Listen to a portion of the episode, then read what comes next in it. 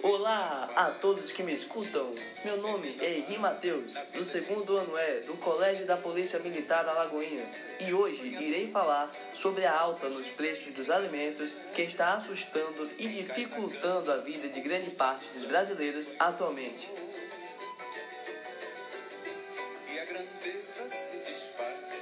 Nessas últimas semanas, o preço dos alimentos disparou no Brasil. Houve um aumento de 6,9% no frango, de 12,3% no tomate e de incríveis 18,6% no óleo de soja. O feijão preto, alface e diversos outros alimentos indispensáveis à mesa do brasileiro tiveram uma alta surpreendente em seus preços. Porém, o que foi motivo de maior estardalhaço nas redes sociais e na casa da grande maioria das pessoas foi o preço do arroz, que aumentou 19,2% em relação ao ano anterior. Mas por que está tão complicado comprar alimentos, digamos tão tradicionais à nossa mesa? Existem duas razões para explicar tal fato. Primeiro, o dólar está muito valorizado, o que faz com que os produtores brasileiros aumentem as exportações. E isso obriga as empresas a pagarem mais para manter os alimentos aqui. E esse valor se converte para quem? Isso aí, para o consumidor, para nosso bolso. A China é o principal interessado em nossos produtos, responsáveis por 30% das exportações de alimentos brasileiros.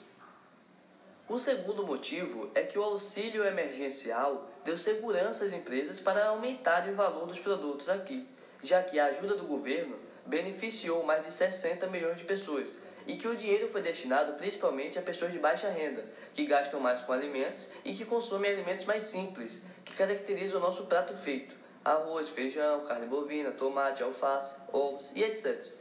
E no que se diz ao arroz, seu consumo já vinha sendo diminuído nos últimos anos, o que tinha provocado queda no preço e na oferta.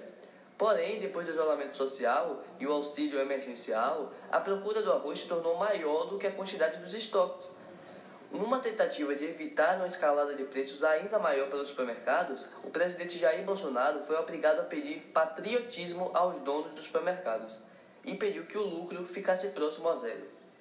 O preço dos alimentos está crescendo mais que a inflação. O IPCA, Índice de Preços ao Consumidor Amplo, divulgou um aumento de 0,24% por conta dos alimentos e isso já causa uma preocupação nas pessoas, já que nós vivemos períodos de hiperinflação nas décadas de 80 e 90. Porém, a inflação está tecnicamente controlada.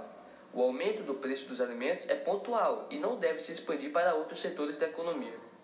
Bem, antes de continuar, quero fazer uma pergunta. Você lembra a diferença de inflação, desinflação e deflação?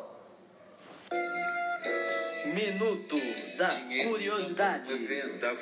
Bem, a inflação diz respeito ao aumento generalizado dos preços no mercado, o que de todo modo não é ruim, pois significa que o país está produzindo e que a economia está avançando.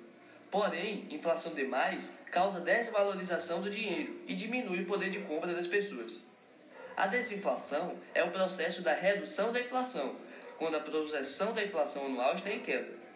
Já a deflação consiste numa queda de preços nos mercados, e quando a desinflação ocorre cada vez mais, há valorização dos preços no mercado.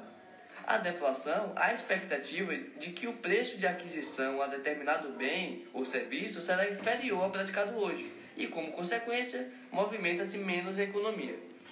Bem, voltando ao assunto anterior, onde dizia que a inflação estava controlada, deixo claro que estamos vivendo um período de deflação, com exceção dos alimentos, claro. A pandemia fez o mercado parar e as pessoas pararam de consumir. E qual o impacto da taxa Selic nessa história? A taxa Selic é a taxa básica de juros, usada para controlar a inflação. Um aumento da taxa Selic significa que haverá um aumento generalizado dos juros. Quando os juros estão altos, os consumidores tendem a diminuir o volume de compra, o que costuma resultar em uma baixa nos preços. Quando a taxa Selic está baixa, há um estímulo para que os consumidores gastem dinheiro, ajudando na economia. E é por este último motivo que a taxa Selic brasileira está em uma baixa histórica para diminuir os impactos da pandemia.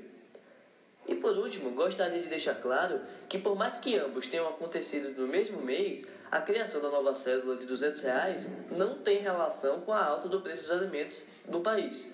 Pelo menos agora, neste momento, a cédula não traz risco de aumento da inflação. Bem, esse foi meu podcast. Se gostou, compartilhe e até o próximo capítulo. Dinheiro na mão é vendaval, é vendaval na vida de